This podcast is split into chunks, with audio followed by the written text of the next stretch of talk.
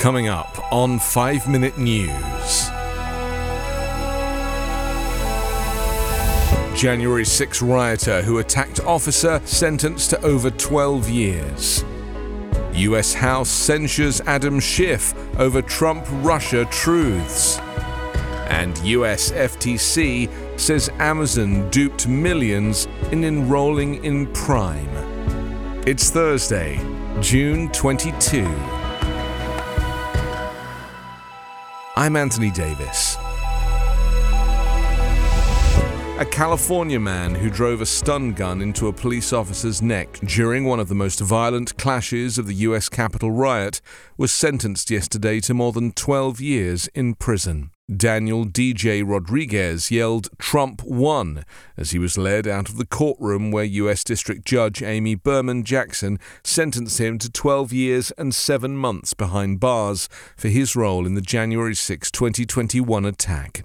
Only two other January 6 defendants have received longer prison terms so far amid hundreds of sentencings for Capitol riot cases. The judge said 40 year old Rodriguez was a one man army of hate, attacking police and destroying property at the Capitol. You showed up in DC spoiling for a fight, Jackson said. You can't blame what you did once you got there on anyone but yourself. Metropolitan Police Officer Michael Fanone's body camera captured him screaming out in pain after Rodriguez shocked him with a stun gun while he was surrounded by a mob. Another rioter had dragged Fanone into the crowd outside a tunnel on the Capitol's lower west terrace, where a line of police officers was guarding an entrance to the building.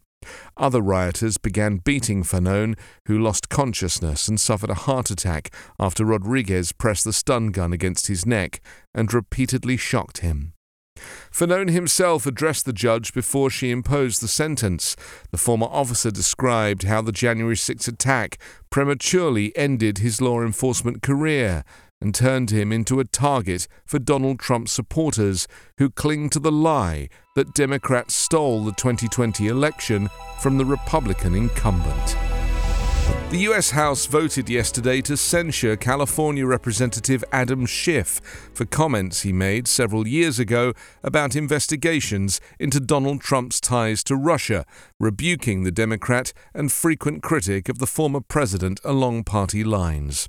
Schiff becomes the 25th House lawmaker to be censured. He was defiant ahead of the vote, saying he will wear the formal disapproval as a badge of honor and charging his GOP colleagues of doing the former president's bidding. When it was time for Schiff to come to the front of the chamber to be formally censured immediately after the vote, the normally solemn ceremony turned into more of a celebratory atmosphere. Dozens of Democrats crowded to the front, clapping and cheering for Schiff and patting him on the back. They chanted no, shame, and Adam. House Speaker Kevin McCarthy read the resolution out loud, as is a tradition after a censure, but he only read part of the document before leaving the chamber as Democrats heckled and interrupted him. Censure all of us, one Democrat yelled. Adam Schiff, the former Democratic chairman of the House Intelligence Committee and the lead prosecutor in Trump's first impeachment trial, has long been a Republican political target.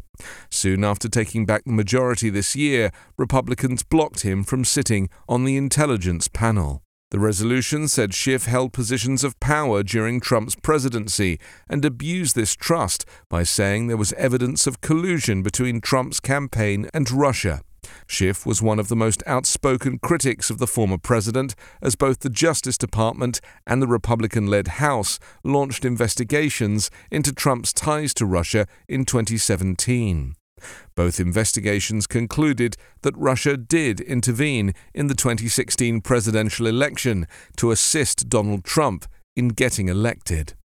The censure itself carries no practical effect, except to provide an historic footnote that marks a lawmaker's career. But the GOP resolution would also launch an ethics investigation into Schiff's conduct.